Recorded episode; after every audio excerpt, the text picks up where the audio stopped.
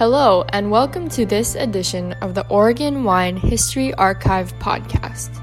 The Oregon Wine History Archive is located at Linfield College in McMinnville, Oregon, and is dedicated to preserving and sharing the Oregon wine story. This podcast will share these stories through oral history interviews we've conducted throughout the industry. Please enjoy these stories. All right, my name is Rich Schmidt. I'm here with Herb and Eleanor Sims at Barrel Fence Cellars in Dundee. It's August 14th, 2019. Thank you both so much for joining us today. Uh, let's start with the important question, which is why wine?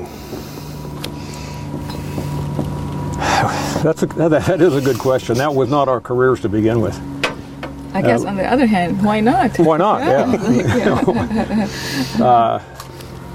Well, at least for me, it was uh, after I uh, retired pretty from one career, uh, we got uh, uh, some interest in, in wine. I've got, uh, I grew up down in southern Oregon, uh, and in the 1960s and 70s, that's where the wine industry, as you know, started.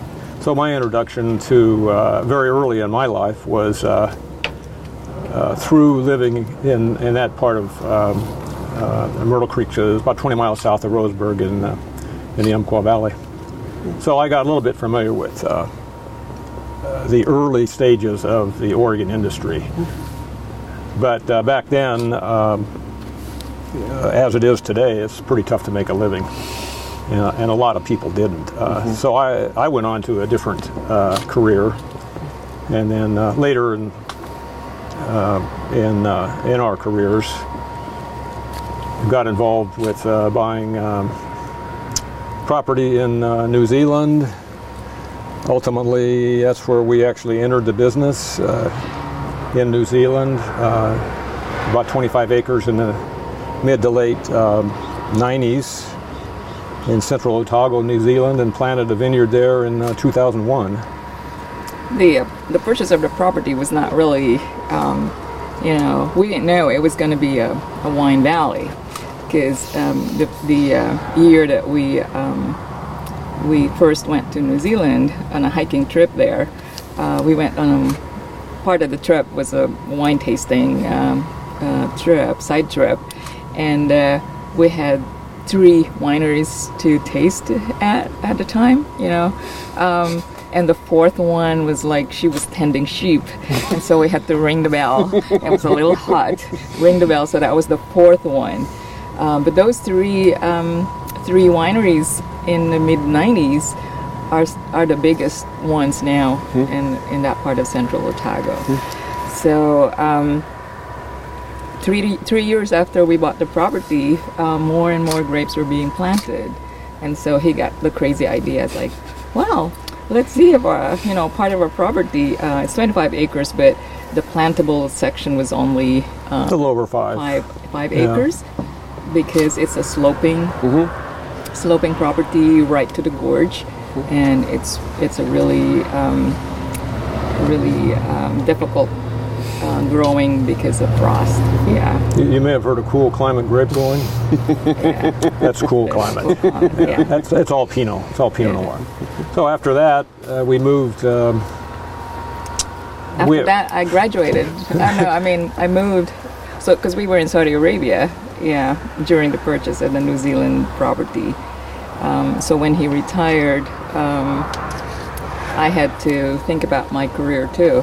Um, so I uh, had to go back to school in Washington uh, to be able to practice uh, in the U.S. Um, and that's another um, short kind of introduction to the wine. Yeah. Again, uh, we lived there for three years in the Yakima Valley. So um, so I decided and Merlots and, Yeah, and uh, sh- you know, yeah. she was in a medical residency program, and I thought about uh, I needed a job, and Home Depot wasn't too exciting, so I went I went to work for a local winery in the in the Yakima Valley. So I had several years of experience as a working in the cellar and tasting room, and uh, I kind of started at the bottom. And said, um, "This is hard work." this is hard work. Except when he brings home. Uh, Where's the romance? Uh, but after she graduated, um, decided to move back to Oregon, where she has her medical practice, and uh, then we ended up with this property here in 2003, and. Um, Luck. It was serendipity. yeah, I guess I guess it's, it's, it's uh, fortuitous. But he was really looking for, but we weren't looking for. Um, it would be really great if we find a house that we like with the vineyard property. But you know, for one year we looked around and there was just nothing uh, that would that was uh, kind of look nice to us. So we he decided we'll just we'll just purchase a vineyard property and then um, look for for our house. And on the way back, uh, we were still in, in Washington at the time. Um, on the way back from uh, uh, McMinnville, because I have to live within 10 miles of the hospital. Mm-hmm. Yeah, so we weren't even looking in Dundee. We thought, you know, it was too far out for me to be on call. So, but on the way back uh, home to Washington, he got lost. So instead of taking 99, he took uh, 240. Yeah, I guess it was. Yeah. Doesn't sound like you got lost at all. and then we had to cut through Worden Hill. Yeah. And it was a for sale And sign. then for, uh, there was a for sale sign. And it's like, our, Hmm. our agent didn't tell us about this. So we just, it was a Sunday afternoon, late Sunday afternoon. So we just drove, drove up. I um, came out of the car and said, This is it. I don't care what the house looks like. Look at the view. You know, it's like, all right, I don't care what the house looks like. This is it. so you, we put in an offer that day. That's how we got into the business. yeah, basically. So we had ready, uh, ready vineyard. Mm-hmm. Um, it was three years old. Two to three years old. it was Two- just two planted. three It was planted by. Rex Hill. So the vineyard is actually planted by Rex Hill. They had a 30-year lease Yeah. on the uh, on the land. Yeah, and they planted the grapes. So we, that's how we continue to have relationship with uh, Rex Hill. Yeah. And then uh, along the way, uh, another property came on Highway 99. Uh, it had been on the market a long time. Back in the early 2000s, uh, there was an oversupply of grapes. So uh, vineyard properties weren't really moving. And this particular owner of this uh, this property on Highway 99 had uh, done some things um, that um, the county uh, didn't particularly like. So, uh, in, in essence, it, uh, we we bought that property. It has it had 15 acres of, of land plus a, uh, a winery building, but it wasn't a winery. And and um, over the years, we converted that to our winery. It wasn't a bonded. It wasn't. It wasn't a bonded winery. It but he was using it as a winery. was- so but the he was- yeah, yeah. So he registered it as like a a farm shed. farm shed. Clever. yeah. So it all, after a lot of work, it all worked out. So Yeah. we're, we're pretty happy. So take us back a little bit before wine. You mentioned this is the second career for you. Uh, tell us about your, your you're obviously in Saudi Arabia. Tell us about your kind of life before wine, and how you and how you two met. There wasn't much of a life before wine. That's an exaggeration, but uh, as far as my uh, my background goes, I uh, uh, uh, graduated from Oregon State, and then um, after uh, satisfying some military obligations, I uh, went to um, uh, Stanford University in their MBA program, a business program. So I graduated from there and worked in uh, the San Francisco Bay Area for uh, an agricultural consulting company. Uh, and they happened to be managing some vineyards in Sonoma County. But uh, again, back then, uh, it was difficult to make a career out of, uh, out of the industry. So eventually, I took a job with um, the Arabian American Oil Company in uh, Saudi Arabia, uh, which is now known as the Saudi Arabian Oil Company. And they were responsible, or and still are responsible, for producing all the oil out of Saudi Arabia. Wow. So this was just a stopgap measure in my career, but I spent close to 18 years there. It started as a, s- hopefully one or two years, Yeah. and then yeah, But luckily, I found my wife, so that was beneficial. yeah, I was one. I'm originally from the Philippines, and that's why I graduated medical school. Um, and we, um, there was ten of us. There were ten of us, um, female uh, doctors. We were the first female doctors that were um, that was hired by the uh, company to take care of the um, the uh, families of uh, um, oil company workers. Oh, yeah. Okay. So, um, so that's how I got to Saudi Arabia. In the Philippines, if after you, if you want to open a practice, you have to have big bucks to kind of open up your career. Yeah. So, you know, I thought I'd go to the oil company a year and, uh, you know, uh, save some money and be able to open up uh, my own uh, practice. And uh, fortunately, I met him. But uh, my mom says, unfortunately. I was like, you really want to go? I mean, you're not young anymore. It's like, because I was, you know, late in my. Um, uh, in fact, when we got married, the uh, uh, as a side uh, story, when we got married, we got married in an Anglican church in Bahrain. Mm-hmm. You know, and um, so on the uh, marriage certificate, it listed me as Spinster. spinster. So every time I remind her, I'll pull out the certificate and say, yeah, a British minister. That- that, so, uh, yeah, that's a British- Yeah. a common British term. It's different, So- different meaning. And, so my family was like, you know, and of course, as a foreign medical graduate, you have to go um, do all the stages of being uh, licensed. Uh, fortunately for me, um, the uh, Philippines, the uh, education, medical education, is patterned absolutely 100% um, with the uh, American system. So all our textbooks, you know, curriculum and everything are patterned from um, the curriculum of the U.S. So you don't need to go back to medical school if you want to practice here. You just have to pass the exams. Just have to pass Just, the exam. just that. So it took me a year to do that. It's got, and then I have to fly to Philadelphia to do the um, the oral exam. Yeah, um, yeah, and then uh, as a, uh, I've been in practice for almost 20 years. When I um, had to qualify for um, for practice in uh, licensure in the U.S., uh, they they uh, the U.S. system will um, recognize your MD degree, but you still have to go through residency program. So I had to go back to three years.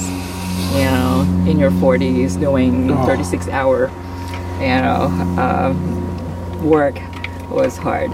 So that's why my family's like, "Are you sure you want to do that all over again?" Sounds like a lot. That sounds like I a lot. know. But then again, uh, I thought about it and it's like, what else do I know what to do, you know? So, yeah, to me, it was harder to go um, train for another career than just doing what I love to do anyway. Yeah. Yeah. So it was a hard, hard three years. But the wine and Yakima Valley made it a little easier. So tell us about the, the process. You, you you purchased the house in New Zealand. You, you realize that there's kind of a burgeoning wine community there. Mm-hmm. Uh, tell us me about the process of sort of learning the wine trade from that end, from owning owning property, having your own grapes, and, and sort of what you set out to do, what your hope was when you when you first planted grapes. Uh, regarding New Zealand, we had bought the property there with the intention of uh, of a retirement home, part time, not not full time. And we had considered full time residency, but uh, it's pretty difficult for older folks to uh, to get residency. Young people, it's no problem. but uh, which which turned out to be okay. Uh, so we uh, at that time thought if we were going to be part-time uh, down in New Zealand, since it's opposite seasons, we needed some kind of career down there. So that's why we gave it a lot of thought before we planted the vineyard. And uh, uh, so we did. And um, I didn't know a lot about viticulture, but uh, we uh, you learn as you go along, and uh, and it's the same way here. Uh, you you know older sometimes older folks go back to school for viticulture and also the wine business and, and be a winemaker. But um, uh, if you read, you talk to a lot of people, and uh, so we we were pretty. I was pretty confident that. Um, that we could do it down there, and with that confidence kind of translated to up here. And we took it kind of slow. Uh, we are pretty risk averse. um, so with our property here and the property out on Highway 99, uh, we did some things to uh, kind of mitigate the downside of uh, financial downside of the properties, which uh, you you don't make a lot um, of money generally, but you don't lose a lot either. So uh, it kind of You evens have out to manage to not you have to manage. You know, you have to manage uh, your your finances, which uh, we've seen some people not manage very well. Uh, it's a very capital-intensive in, uh, industry, and uh, but anyway, uh, the, we've had some challenges down there, uh, which everybody does. Uh, part of the challenge is, is, is a cooler climate than here. Uh, frost is a problem, continues to be a problem there, and we kind of uh, suffered with the downturn in 2008, 9, and 10. Not a, not a ready market for um, for marketing grapes, and that uh, with our properties here, it, it's similar. The viticulture is similar. So you end up with uh, if you're if you're into it, you really end up learning a lot uh, over uh, the years and talking talking to a lot of people, going to conferences as far as the technical aspects of of grapes and. Uh, and part of the problem, uh, you know, 15 years ago, uh, here even was selling your grapes. So uh, it, it's reversed at the moment, but uh, we'll see how that goes you know, for the future. But that's uh, and then getting into wine is, is a different aspect of it. Uh, that's that's uh, totally different skills, and the biggest part of it is ending up to be selling your wine. so how do you how do you do that? And uh, It's easy enough to make the wine. yeah, it's easy. It's not easy But to make how wine, but many- it's. Uh, How many terms did you do at Chemeketa for I did a few courses at Chemeketa courses, so on, on winemaking, and he uh, went back, or not went back, but he did a few courses with the. So, so going from being a, a viticulturist to being a, um, a, a a maker and seller of wine is, is a totally different skills. And um, so we did it very um, slowly. Uh, so we didn't have to, uh, you know, invest all of uh, her life savings in business. Uh, and then uh, along about the time that we, well, the old saying is, if you know, if you're a grape grower, you always think you can make better wine. So that's what we tried to do. And, but we did it a little bit different. We thought about um, trying to, uh, because it's Pinot Noir here that we grow mostly, and, and Pinot Noir 100% in New Zealand, we thought we would try to uh, market uh, that aspect of it uh, to to our tasting room, basically. So that's why you see uh, New Zealand wine that's associated with barrel fence cellars. we had to do something different. Basically, yeah, we we tried to do know, something a little know, different this- because uh, especially this this hill. You know, uh, how how how are we going to differentiate ourselves from um, twelve other neighbors doing the same thing? Yeah. and it turned out to be a challenge. It's- uh, and uh, kind of the catchy thing is that uh, we're located on uh, the 45th latitude north uh, here, and by coincidence, uh, our uh, our property is right near 45 south. Yeah, and That so, wasn't planned at all. It just, it just happened. yeah. So yeah. so that's uh, that's kind of the difference in um, in our opposite seasons. So you end up with um, uh, Pinot Noir growing. Uh, that's why Pinot Noir from New Zealand is uh, from from the, our region is called Central Otago. Uh, is uh, a cool climate grape growing and has similar characteristics to Oregon Pinot. It's uh, basically similar climates, but there's some some real challenges uh, in um, in viticulture there. It's still a new industry down there. Uh, so we ended up uh, having our grapes uh, made into wine for um, let's see about four years, and unfortunately they were the four years of uh, recession. You know, so. Um, but it took a lot. I did. I did most of the work myself in trying to um, uh, get the wine made down there, um, and importing and learning their system of taxation on alcohol and uh, taxation here for imports uh, is not all that easy. But we, we did it, and um, so then we started with, with our. We had this was our garage before turning it into a, a tasting room. So this was not the, the first uh, our first um, choice No, uh, yeah. for the uh, for the tasting room.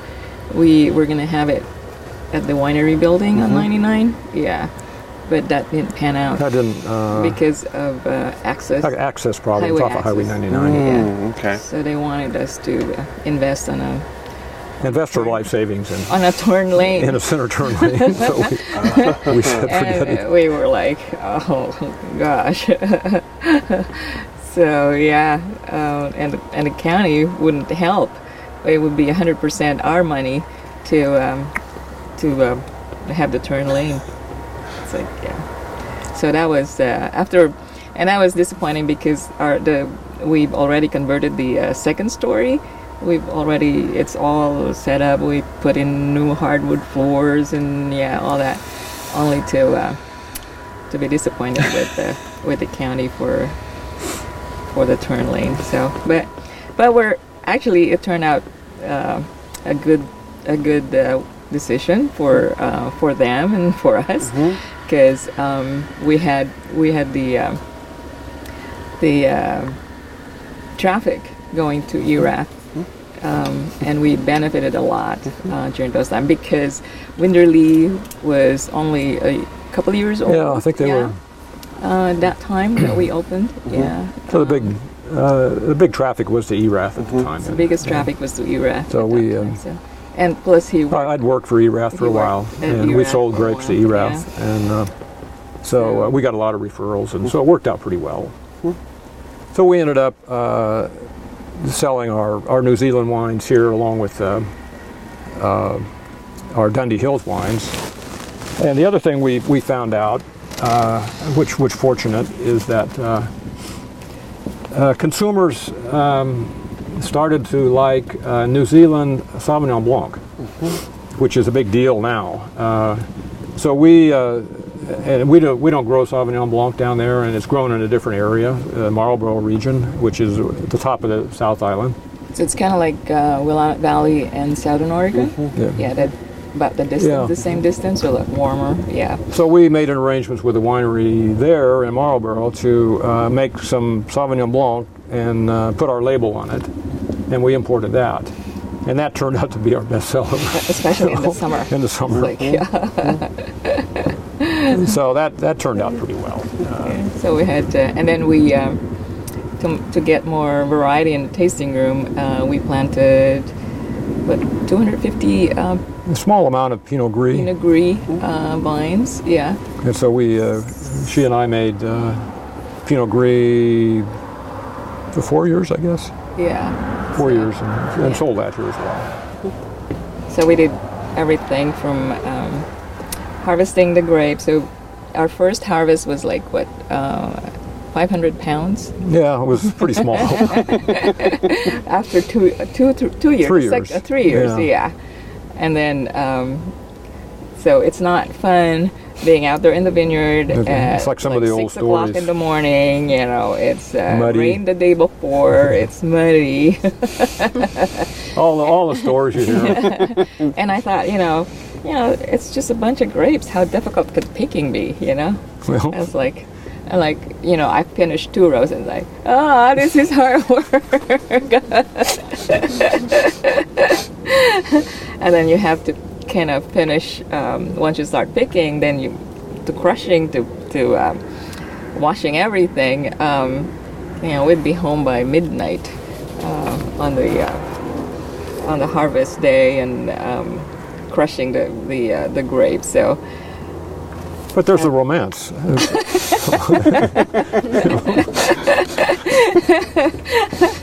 So I like, oh my gosh.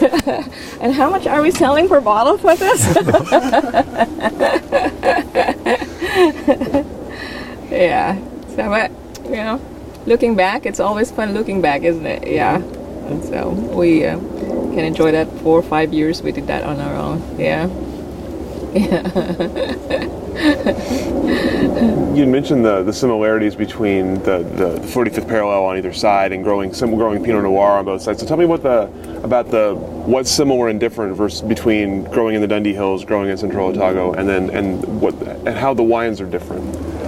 The uh, in, in New Zealand, uh, are different location, just like there are here. Uh, so we we ended up uh, where where we ended up buying the uh, bought the property uh, with in, in a very cool area called Gibbston Valley, and uh, the, the the real uh, challenges are uh, back when we planted, and not so much today. Uh, it was getting the right clones in the, limited amount, and we planted about half on um, self-rooted and half on grafted rootstock. So it, nowadays, it's as far as choosing your clones, uh, it's easy to get. They're easy to get. Uh, back then, it wasn't uh, quite so easy.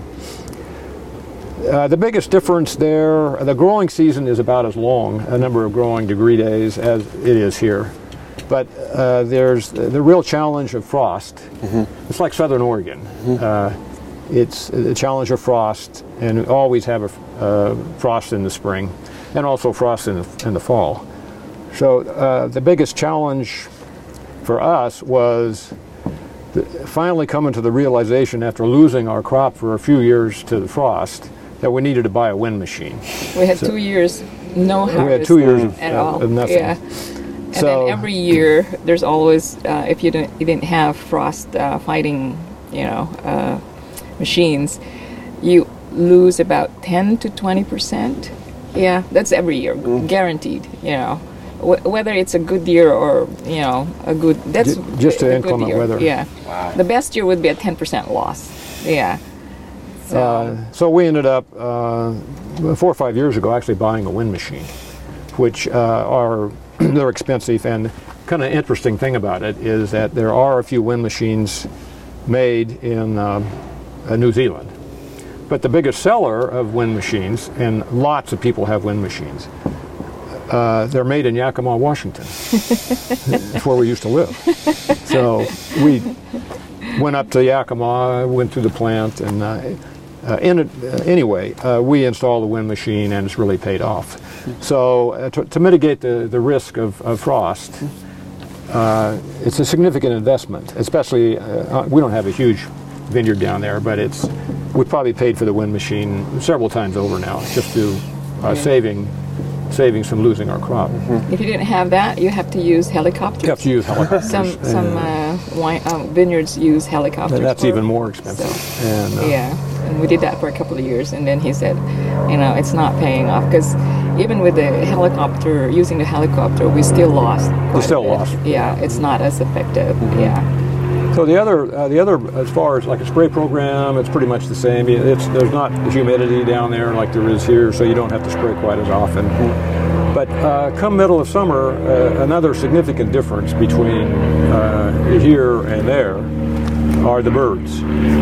So the, the the birds are a problem here, but it, they're nowhere near the problem they are down there. So we have to bird net. So you have to spend ten or fifteen thousand dollars in and buying bird nets, and then you got to put them on, and you got to take them off after after harvest. harvest. Yeah, And uh, so that's uh, so the actual viticultural cost um, is is about the same, except you got to have uh, your wind machine for spring and your and your big bird nets big for bird nets. Yeah. Everybody puts on bird nets, so that the birds are are not migratory like they are here.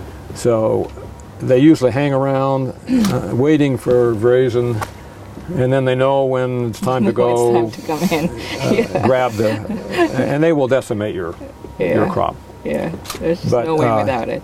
And then the marketing is is about the same uh, as as far as trying to sell your grapes. We it was hit and miss for us for a few years, and uh, finally we we got um, a, the, a winery that likes our grapes, so we're able to to um, uh, at least for fa- five or six years sell to them and hopefully they will continue to buy. finally um, he uh, he had a um, a good year a couple years ago, so we won um, a um, a medal. Some recognition, so that helps. So uh, single vineyard, Yeah. um, single vineyard. uh, Nice. And so the, the difference between the actual wine is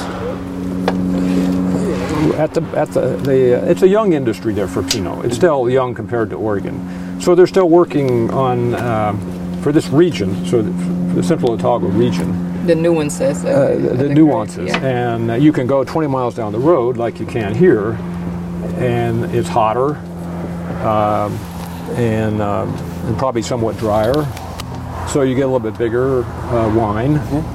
Uh, the uh, the, the grape, the grape from um, from Gibbston Valley, which is our area, it's not um, it's not the dark cherry um, nose that you have here.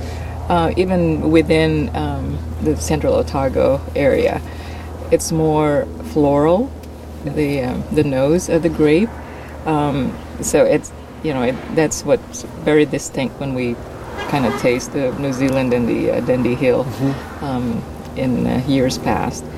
And um, the winemaking is also different. Um, the uh, they don't like uh, really, and we coming from Yakima with the with the big reds, we like more um, body uh, to our Pinot, um, and which our winemaker at Rex Hill does. Yeah, uh, but the um, the uh, winemakers in uh, especially in Otago, Central Otago, they don't like that style. So they like uh, they like to make their wines more of the Burgundian, so much lighter to our taste. yeah.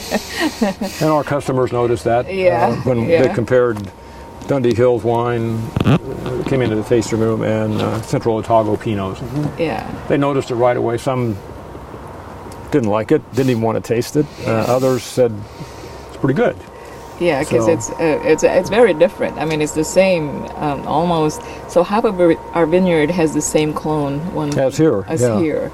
Yeah, it's you know, it, so it should be the same, you know, um uh, taste, but it's not. It's not. Yeah. Um, so it's floral to the nose, um, much much lighter in body, a little bit more tannic than than uh, our grapes here. Yeah. And then we, um, growing wise too, um, we have to uh, irrigate down there.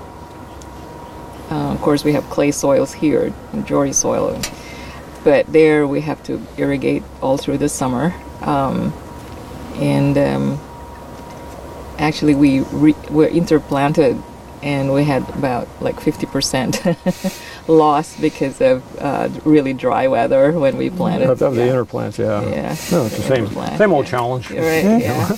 Yeah. it's- And that's even with irrigation. Yeah. Yeah. So, so yeah, the the soils uh, we have there is really uh, rocky. We had big boulders taken out of our More our volcanic. vineyard. Yeah.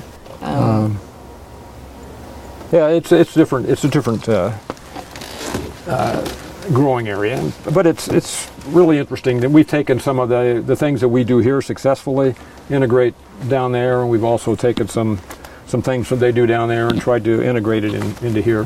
We were one of the first because a lot of of um, especially for Sauvignon Blancs uh, and some Pinot uh, picked by machine down there, and you're starting to see some um, a machine picking here. We I think we were one of the first here uh, to um, machine pick, uh, at least on a trial basis, our vineyard in '99, uh, our vineyard in '99, and um, uh, it's and it's in, it was interesting, interesting. experiment because Rex Hill did the experiment. So they um, machine picked half of the vineyard and hand picked half of the vineyard, and they were going to compare the um, how the wines came out from from those two.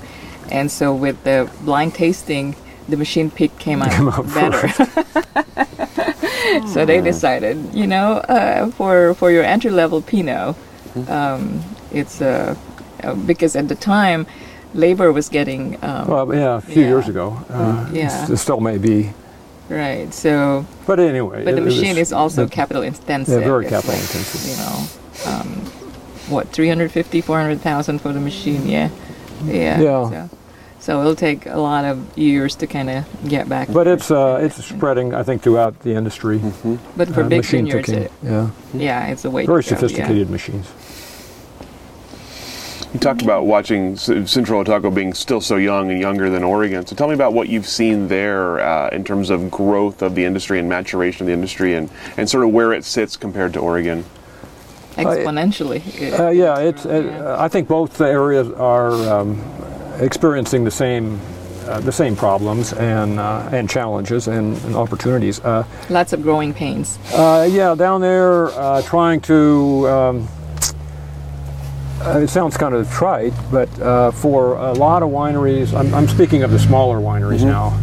Um, uh, staying business is, is a hard job down there, just like it is here for small, uh, small growers. And there, it's a small country, producing some very good uh, wines. So they have to look to exports.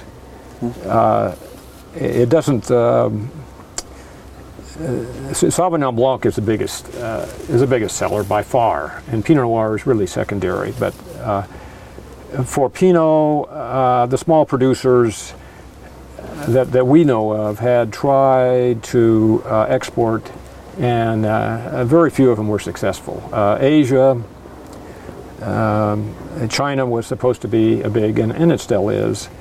Uh, so exporting is, is, is the opportunity, but many of them, uh, the smaller producers, have pulled back and and and tried to sell within the country. Uh, just because we're small, it, it's very expensive to, to export and whole- have a whole U- marketing yeah, program. US and Canada was just Yeah, like uh, almost like a closed market for them because every state have their own.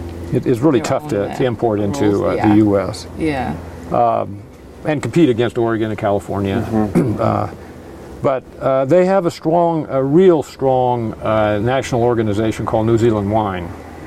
And that is uh, partially funded by the government and, uh, and then funded by, by our uh, uh, tax money that we pay Mm-hmm. down there and membership fees. And they, are, they, they promote heavily uh, all New Zealand wines throughout the world, basically. So if you wanted to taste a New Zealand wine, you could go to one of their industry events, I think in Vancouver, BC, or San Francisco, LA, and uh, they will be have a, a representative uh, selection of wines.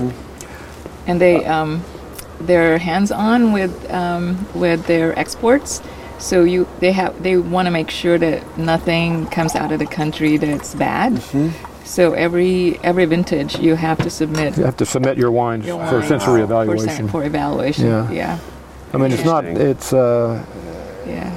I think their programs is good. It maintains the quality, but so they still have lots of growing pains. But the biggest market in uh, for New Zealand wines is uh, Sauvignon Blanc, and there's some really large companies, U.S. companies included, that market fled fled the world with New Zealand Sauvignon Blanc, and it's been pretty suc very successful. And they also dictate some viticulture Yeah. practices. The government does, yeah. So, So um, all everybody has to join. It's called uh, Sustainable Wine Growing uh, New Zealand. yeah, and conform to their uh, spray programs. It's not, and then if you want to do it further, just like you can here, you can you can go organic. but uh, every year, uh, the young guy that manages our vineyard there has to submit his spray schedule to the government, yeah, to the Sustainable Wine New Zealand, yeah. And they review it. And then, in fact, I just got it this week. They'll give you a certificate that you comply, and you can give that to uh, your uh, wineries that buy your grapes. So they can be assured that you conform to various protocols uh, yeah. on um, on spraying throughout the season. So, in that respect, that's- it's really good. More additional costs. It's more additional cost and paperwork, yeah, but yeah.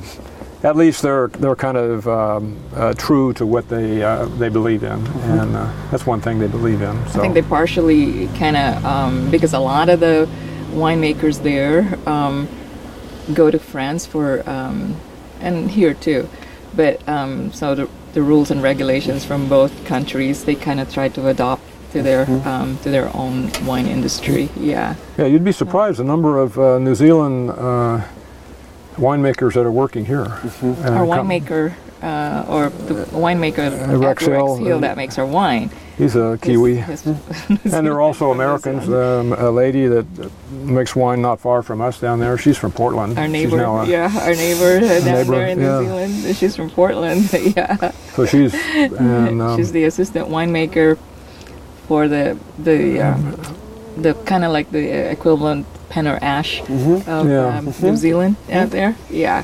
So she's no, there's a great community. That's, Yeah. that's what's that's one real advantage to this industry is uh, is a community. Uh, That's the one Um, uh, one thing we really love about it is you know, um, we made friends easily because of the wine, because Yeah. of Pinot Noir in this area. Uh, when we first uh, moved to our house, our uh, neighbor, um, Crumbled Rock, Did you do? Um, did, have you done No, them not yet. Yeah. So they, um, she came and brought a bottle of Pinot Noir. Yeah. homemade. Yeah. It was, it was okay, but it was and then the other one is uh, Murtos, which you've you've interviewed. Yeah. Yeah. So yeah. So, Uh, So I mean, it- this is more of a community really- out here than living um, any place I've lived. Mm-hmm. Yeah. and of course our um, Jim Maresh. Jim Maresh. Yeah. Yeah. I was like, so Jim, what's your uh, secret uh, living this long? It's like, drink more Pinot Noir. Yeah. Yeah, he's, he's making it. You might as well, might as well, might as well drink it. Yeah. So, yeah. So you, you mentioned, uh, you, you, I mean, you, for a lot of people, just having a vineyard, just one vineyard in one spot is kind of a full time gig. So you have two very far away from each other. Tell me about balancing your time between them and making sure that you're able to take care of everything you need to take. care Obviously, a lot of things to take care of on both sides. So how do you manage two separate locations like this? you um, uh, well uh, technology helps a lot today but when we first started out uh, the the issues were were fairly complex as far as uh, New Zealand. So how do you pay your bills you know from from there and you're here? And uh, so you end up uh, first of all you got to know what's going on in both locations. And so I've done it enough now that I know what is, is going on uh, at the times of the year. So when you get a bill from here or there, you can say, yeah, I, I owe the money. So, So- his, his business background came in. So the, it's all business. I mean, really, it, it's Yeah. uh, it's a combination. That's that's the that's that's the problem with starting a business is you gotta you got to be able to understand uh, how businesses operate and the accounting part and legal part and and so on. Uh, so I started out uh, trying to pay bills from from here, but uh, it didn't work out just because of the time lag. And you fax stuff back and forth. So and in those days, it's, it's still it was still the fax. it was still a fax, you know, and the mail was out of the question. And they still call like at one o'clock in the morning. It's like, yeah. so uh, uh, over time, uh, I, I know now who so who does the work down there, uh, so to speak. I mean, uh, people we use to spray, and of course the uh, the younger guy that's that's uh, managing. We're one of his clients now. He started off with us 20 years ago, is right out of school, and now he's got um, you know. Um, in fact, now he's got two kids and a wife that's a winemaker and, and other customers. So uh, he he does uh, works out of the spray program and so on, and we get a budget from him. And sometimes he sticks to it, sometimes he doesn't. You know. uh, and then I get I get the bills, and and some of the people now uh, send me the bill directly. So the, the people that do the spraying, we've been with with them a long time. They just email me the bill, and the same with you know, got people that fill up our diesel tank for the wind machine and, uh, and the picking and so on. Uh, so they send that to me now, and I know what's going on. And then I turn around, I approve it, and once a month I, I collect all of our bills. And then, um, and sometimes there are not very many in the winter, like right now. Uh, there's not too many. And uh, send them right back down to an accountant that we've used for uh, 15, 16, Since- 17 years. since we planted the vineyard. and yeah, um, so they're approved and They're- a, a they're- part of it is you got to you know, how do you get the money there? Uh, I mean, that's that makes that's a good question, and you got to figure that out. How, how you get enough money in your bank accounts, because uh, everything in New Zealand is is done by wire. So can, uh, they don't. They don't. th- do they don't checks. send out uh, checks. And, you know, we tried to give somebody a check down there, and they thought, I don't know what this is. But it's, but, you know, that's the financial system they have, and uh, Even pay, paying for labor, even paying for labor. like you know, it's all you know wiring. So it's time consuming, and you got to be organized. And up here, uh, it's a little it's a little different uh, because we uh, we've worked with uh, uh, Rex Hill uh, on this vineyard uh, since since we moved here, and, uh now they are um, uh, their crews uh, uh, do the viticulture work, and we've we know the people here, and uh, you know the, the crews, really hardworking people, great people, and. Uh, so at, at our winery, we operated that with in conjunction with a, a friend of mine that was a winemaker. So we were able to stay on top of that, and uh, so yeah, it, it's uh, if you don't pay attention, you're going to lose money. I mean that's and, and her instructions to me was I don't care what you do, just don't lose money. so It's good, good advice. It's good advice. so if I want dinner in the evening, I better not lose any, any money. But it's uh, it, it's um, you got to look at it like a you, you can't look at it as a hobby, and uh, because it can get away from you, and especially uh, with a, a vineyard and a winery.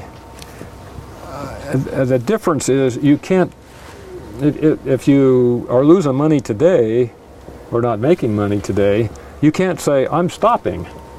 It's like any agricultural product because the There's- nature goes on and, There's more you- grapes next there's year. There's more grapes next year. There's Yeah. more if you're an apple grower. It's the same way. It's agriculture is a different uh, industry, so you can't just say uh, I'm going to uh, not buy any more inventory for my store.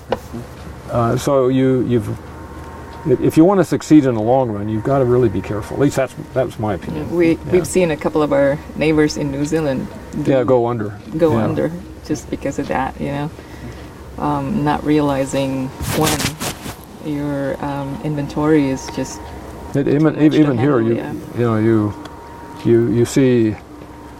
I mean that that's a mistake that we try to avoid is that if if we've got uh, 20 tons of grapes out here every year, that translates into well over a thousand cases of wine.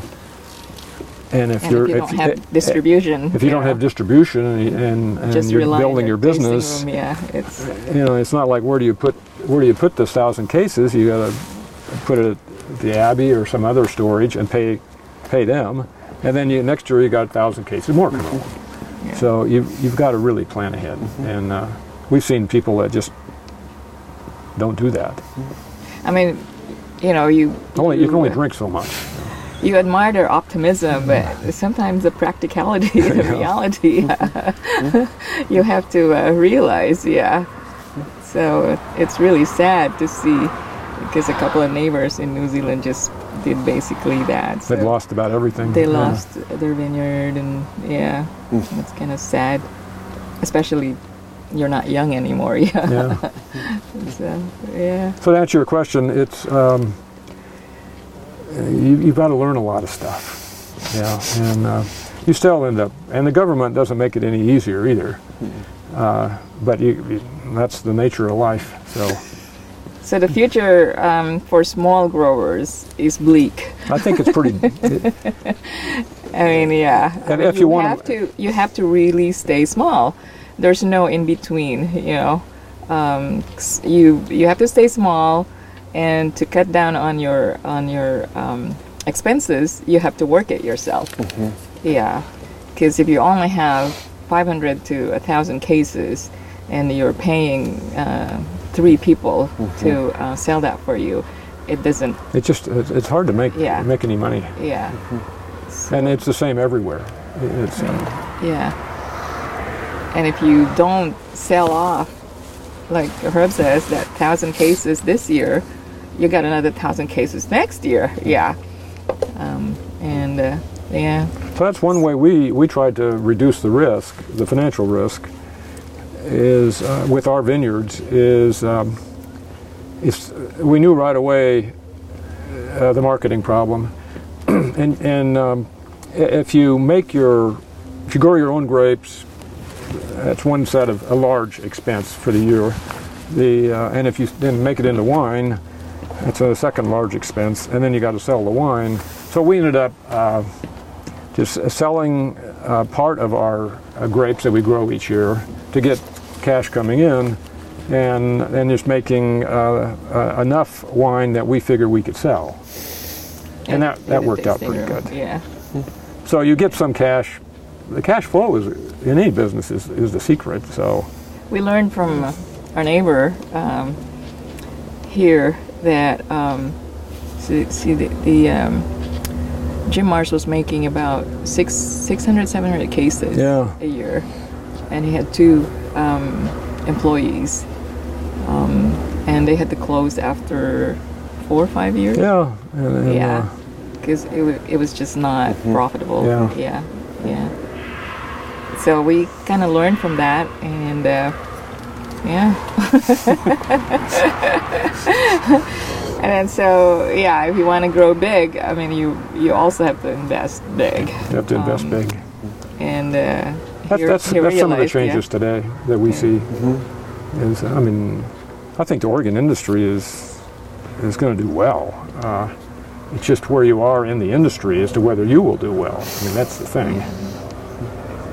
So distribution is the big deal, and Yeah. we tried, you know, to kind of enter into that, uh, to foray into that distribution.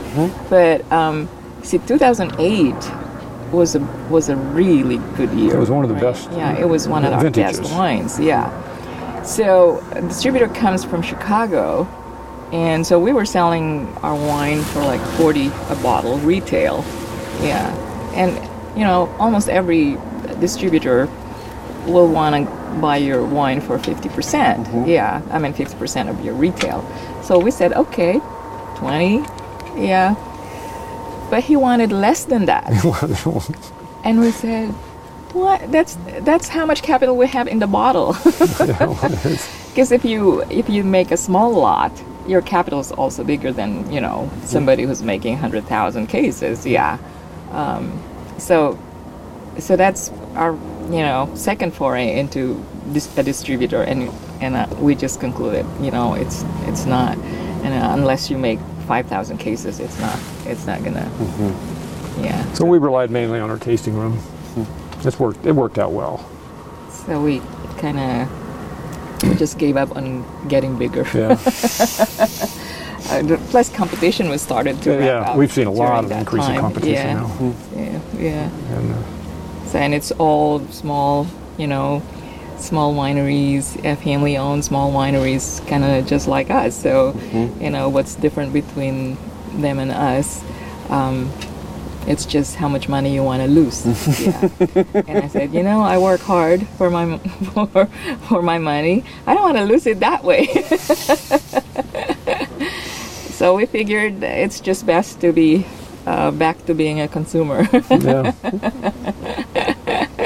so we're going to always be in the industry with our vineyard here in in, uh, Yeah, in New so- Zealand, but uh, we've recaptured our weekend, so we don't have to work in the tasting room. Get to consume it again, like you said. That's yeah, that's exciting. right, That's yeah, nice. we just uh, decided it's just kind of sit back and enjoy the wine. Yeah, yeah. So, in addition to your work in the industry, obviously you have a great interest in the history of Oregon wine, as and that's how we've met before this, and with your Oregon Wine History uh, website. Um, tell me about your the kind of how that came about, why you got interested in that, why you decided to sort of try to capture all the all the little stories of Oregon wine history. it started out mainly as a hobby uh, because of my early days down in um, Valley. And the uh, w- what I kind of figured uh, was that uh, nobody at, at at that time when I started. Um, so what so what I've got is it's called OregonWineHistory.com, and my idea was to kind of uh, put the early industry in, in perspective. I mean, uh, there, there's some well-deserved uh, press on on the uh, the people that were successful. Uh, you know, as we all know, with Erath and David Lett and Adelsheim, and, and they deserve uh, the great press that they've got. But uh, but they, they were success. You know, they were successful with a lot of hard work and uh, and investing a lot of their money and uh, growing And uh, other people's money. and other people's money, you know. and and they've grown to be, um, you know, good good uh, citizens uh, in the community and willing to share all of their their knowledge. Uh, but uh, th- there's a there's more behind uh, uh, those successes. There are a lot of not uh, very successful companies starting out really early in the industry, and I was interested in who these people were because uh, at the time, uh, the industry, uh, just take the Umpqua Valley, that's kind of where it started.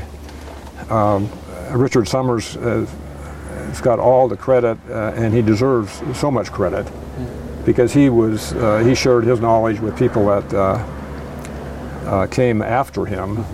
Uh, so my idea was uh, kind of research like the Umpqua Valley, and there's there's probably a dozen uh, wineries down there that uh, never made it. But, but uh, what, what they did was draw in more interest to the industry. So if Richard Sommers was out there at Hillcrest and nobody else was there, there's not a lot of people that are going to really be interested. But uh, like uh, with uh, one, I don't know whether you've interviewed him, uh, Bjelland. Uh, you know, they made some really nice um, uh, fruit wines. And then there's Champagne Creek, or there's um, uh, Jonicole, uh, or um, uh, I think Girardet still. Uh, He's one of the real survivors. And you drank a lot of fruit wines. Yeah. Uh, uh, so they, they drew a lot of people in. And then it got more popular in, in northern Willamette Valley, and you had Oak Knoll, for example, that uh, I liked their fruit wines because it tasted like the fruit. They were one of the biggest wineries uh, going for a while. So all of these little uh, little folks that uh, most of them didn't make it, but they contributed to the industry just be, just by broadening the uh, the uh, consumers' interest in, in wine, whether it's uh, fruit wines or uh, um, varietal wines or any other kind of wine. And your uncle also. Yeah, my uncle was uh, early. Well, he was a, a charter member of the um, Umpqua Valley Grape Growers back in 1969, and then he planted a small vineyard. Uh, I think in early 70s. 70s, yeah. So he was an amateur winemaker, uh, like most of them were, and uh, in fact, that's I think how I got. Uh, He never got better though. he never got better, you know. but he was there, so yeah. So he grew, he sold his grapes to um, uh, Hillcrest, and um, yeah, his grapes went to Hillcrest. Yeah. so he did that many for many years. So I, uh, what I did was go back and research a lot of of these. Uh, if you looked at the website today, there are wineries you, you probably never heard of, and there are other people on the um, what I call notable contributors to the industry that uh, were were instrumental in their own way in really promoting the Ameri- uh, the uh, Oregon wines. So, and, and, and then you, you figure out, well, where did all of the early, like uh, Adelsheim, where did he get his grapes? You know, back then. I mean, he grew some, and Erath uh, grew some. They all grew some. But if you're growing, in which uh, all of them were, somebody has got to provide you with the grapes. And uh, and those were those are people today that uh, are pretty much unknown. So I dug up some information on those folks. They deserve a lot of credit, uh, but uh, normally the press, uh, in general, doesn't talk about the grape grower. But the grape grower is is uh, or has been uh, a real key in in the industry. They were the ones who didn't make money. They, they were the ones that didn't make a lot of money, and they're the ones that um, uh, really took uh, a lot of um, Risk. economic um, risks, and a lot of them didn't didn't really make it.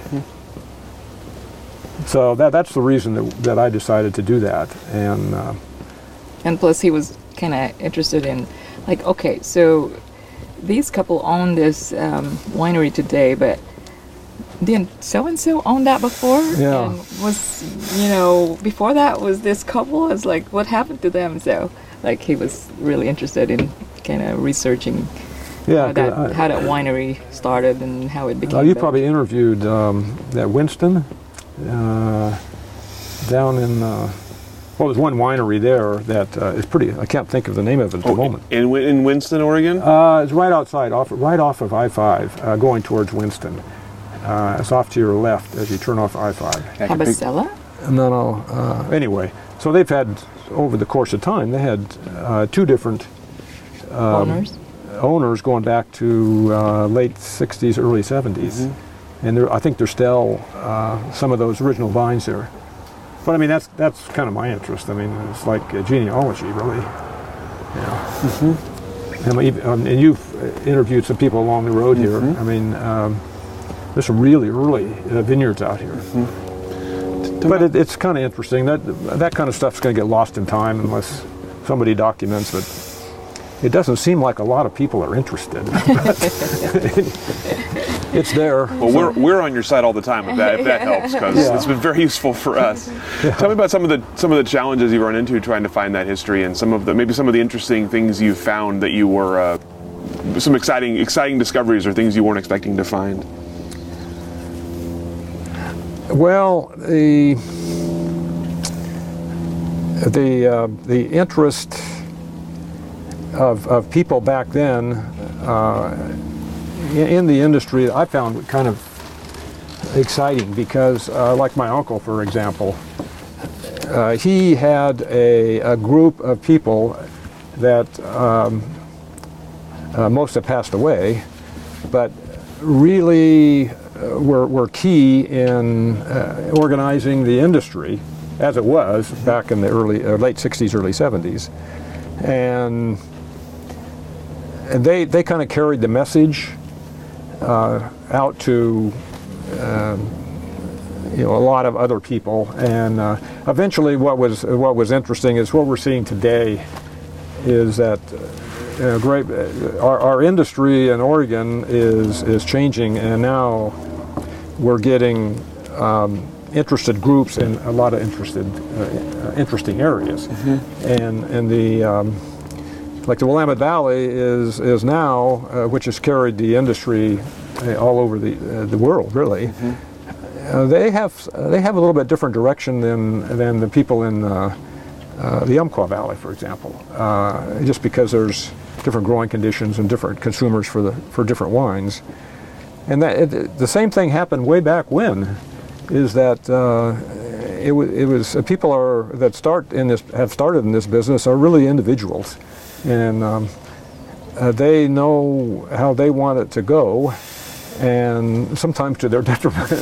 and that's what I found. Uh, and um, even my uncle uh, was, um, you know, he, he thought that his grapes were some of the best, but nobody wanted to buy them. you know, so, I mean, those, those that, so what you see back then uh, is, is what you're seeing today, and I think you will always see that. Mm-hmm. Is that it's always time goes on, and but the, the fundamental issues are still there, mm-hmm. and and people in this business uh, have been very individualistic, mm-hmm. and just like different styles of wine, and that's what makes it interesting.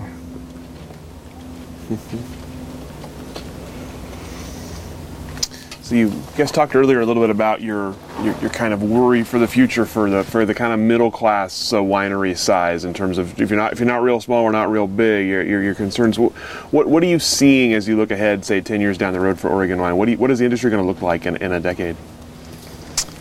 Well, just just here on our road, we really don't like what we see. May have to cut that. Uh, only because you know, as wine consumers, and you know, when we go wine tasting ourselves, we we kind of like to. Um, well, I guess I should say, you know, um, just on our area, you know, it's I see more a um, disadvantage than an advantage. Um, of course, the bigger you are, the more you can um, sell Oregon to the rest of the country and the world, right? But um, we we have our own um, interest in when we go wine tasting. We we like to talk to um, the people who actually make the wine, and um, we like it to find um, wineries that are smaller, more you know, hands-on and all that. Um, and that's kind of disappearing, just in our immediate area Yeah, at least here. which uh, was not the case, excuse me, 10 years ago. No. Yeah. Um, so it's kind of disappointing to go into Oregon um, wineries where um, your uh, your um, the person pouring wine doesn't know much about where the grape came from, um, what is really in the bottle, and uh, you know. So it's very disappointing, and I'm from Oregon. I mean, we've lived here um, so many years. So what what will tourists think of that? You know, it's kind of like me uh, when I went to France and you know I went champagne tasting, and uh, the lady that was uh, serving me was from uh, New York. and it's like uh, this is my first day at work. I was like, so what is she gonna know about what she's pouring? you know, so that, that's kind of disappointing if you're, especially now we're see the the last five years of our tasting room, we see more and more groups that are coming to Dundee just for wine tasting. Mm-hmm. I mean, they're here specifically for that. Mm-hmm. You no longer, I mean, there's more and more of that we sow um, before we close the tasting room. So, you know, that's kind of really be disappointing if uh, they came here, um, research all about Oregon wine, and then you have somebody that, you know, can't tell them much more than, you know, this is 2015. Well, it's uh, it's beginning to be, in my opinion, the. Uh, I think it depends on where you're located. I think the folks uh, down in Umpqua Valley, uh, Hood River area, um, Southern Oregon, Are still small. Th- They, yeah, they've they've got a different perspective because uh, there's not so, as as big of uh, um, wineries down there, and um, and they depend a lot on um, uh, tourism, and uh, Southern Oregon gets a lot of tourism. Umpqua Valley uh, gets some, but uh, I think there are several challenges uh, to the industry. One is economics and. Uh, you know, you're slowly seeing a lot of uh, more established uh, long-term uh, vineyard owners and winery owners reaching retirement age, and and a, a lot of their hard work is tied up in the value of their properties. So, of course, they want to maximize um, what they can get for retirement. So, the um, the smaller, well, luckily there are a lot of young people that can start up like in Portland. You don't have to own a vineyard, and setting up a winery is not all that expensive. So um, that's real positive. But if you want to uh, be out in um, in kind of wine country, no matter where you are, you're uh, you're looking at a significant amount of, of money and uh, and hard work. Uh, and it's very difficult to get, and we know this firsthand, and some of our neighbors as well. It's very difficult to get into a restaurant uh, with your wine or, or a, uh, a wine shop or Costco and, and make money out and of make it. money at it. uh, the consumer, unless you're uh, unless the wine steward pushes your wine in a wine shop or the, um, uh, the, the wine steward at Costco pushes your wine, and what they're doing is pushing the price of your wine down. Uh, you got to you got to have volume. And so, yeah, like she was saying, you're going to remain small and do a lot of the work, at least in the tasting room, your, yourself, or get or, Or get uh, get really big. uh, Yeah. have a pile of cash, and uh, and even then, working into nationwide distribution is is very difficult. I mean, you go into Fred Meyer over here, like in Tigard or in uh, New uh, Newberg, I mean, you look at the Pinot Noir on the shelf, and how does the consumer know which bottle to buy? You know, the prices are, are reasonably high. So, uh, it, but I think uh, Oregon survived in the past. They'll survive again. People are innovative. Uh, The, um, we uh, we were in one grocery store at um Garden Home. Yeah, Lamb's out there because the um, the wine um, uh, person there um, loves uh, New Zealand. New Ze- wine, he liked so- New Zealand yeah, wine. So he has a few um, New Zealand um, labels there, and he was saying last year he maybe gets about seven to ten new um, new labels trying to sell him wine. A That's week. from Oregon. A week. A week. Yeah, a week. Yeah, just small producers. and yeah, Shelves aren't big enough. And, yeah. um, And they're all you know crowded in the, uh, the same price range. So yeah. So, but you know, it's uh, it's good that uh, people are willing to lose money. at least temporarily. you know. yeah. But, uh, yeah, there's no uh, the the optimism uh, for uh, for making wine and selling your wine is definitely there. Yeah, I think it's uh, like uh, yeah. It- it is always said. Uh, fortunately, we got uh, the hobby romance into making uh, Pinot yeah, young people and, and, Um, and very skilled people Yeah, um, entering the industry. You know, at um, at at a great age. It, it's uh, we we hope that momentum continues. yeah. We know. Um, because it's a great, very collaborative. Um, I mean, even today, if you have a problem, you can call up somebody and they'll help you. And, we know one um, uh, high tech person that lived uh, that used to work with Intel. Um, so he's an engineer, a high paying job at Intel, and he just quit and uh, went to um. Chemeketa, took his classes and all that, and started uh, working at the cellar. Yeah, know, I mean, just Um, but you know, um, going to school as a winemaker doesn't really. Um, it's not your your path to a career is not guaranteed because there's just so many wineries and there's just so many winemaker needed. Yeah.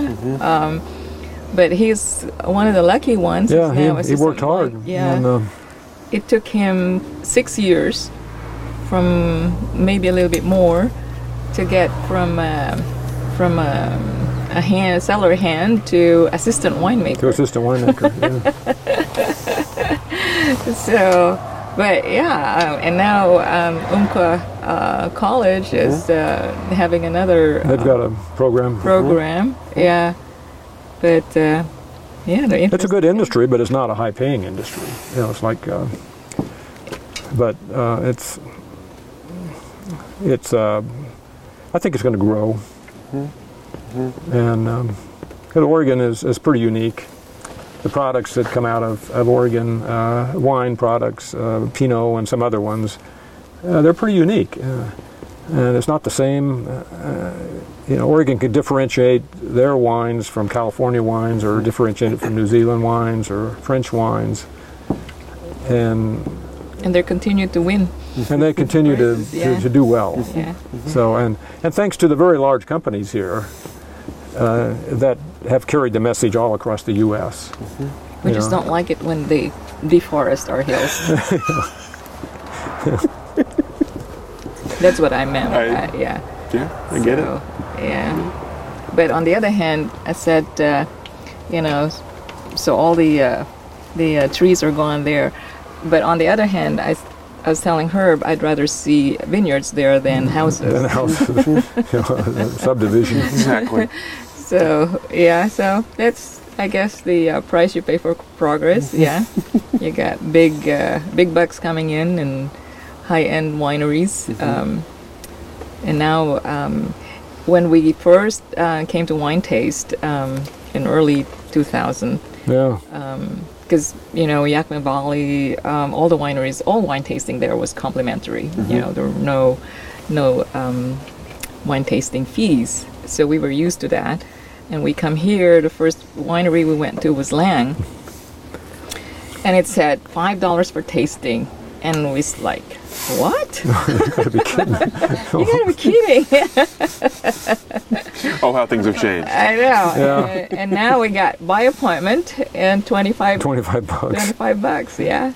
So it's like, wow, and that's only 15 years. You Yeah. know. Yeah. So on this road, um, it's only Maresh now that's not by appointment. Everybody, Oh, uh, let's see. Well, on the weekends. yeah. Well, no, I don't. I, no, I think there are other ones. I I don't think Bella Vida is Oh yeah. by appointment, and yeah. uh, Lange isn't, and but you know, certain But it's the consumers go to those places, going, and uh, yeah. luckily, uh, Erath is still around, and um, oh, yeah. and uh, so you know, it's good to see uh, places like Lange that are uh, still family owned, and uh, Torii Mor, and uh, so they're they've been around forever, and uh, and it, what is good to see is second generation, Third ger- third Al- generation. almost third generation with for Maresh. And Maresh, yeah. yeah, Yeah. third For generation. Maresh, Yeah. yeah. Yeah. So that's all the questions that I have for you today. Uh, is there anything we should have talked about that we didn't? Anything I didn't ask that I should have asked? Can't think of anything. I can't think of anything. I pretty much covered it. Okay. well, thank you both so much for your time today, for all your answers, and uh, for uh, telling us all the great stories. And we'll, we'll let you off the hook here. Yeah. Appreciate you coming. Yeah. Thank you. Thank you for joining us for this edition of the Oregon Wine History Archive podcast. And thank you to all the supporters, partners, donors, and interviewees who have made our project a success. Be sure to check out our website at OregonWineHistoryArchive.org for more interviews, plus photographs, wine labels, and more. And stay tuned for more interviews as we tell the story of Oregon wine. The Oregon Wine History Archive podcast is brought to you by the Oregon Wine History Archive at Linfield College. The executive producer is Kiana Anderson. Producers are Rich Schmidt, Rachel Woody, Stephanie Hoffman, and Camille Weber. And a special thanks to all the Linfield Archive students who have contributed to these oral history interviews over the years.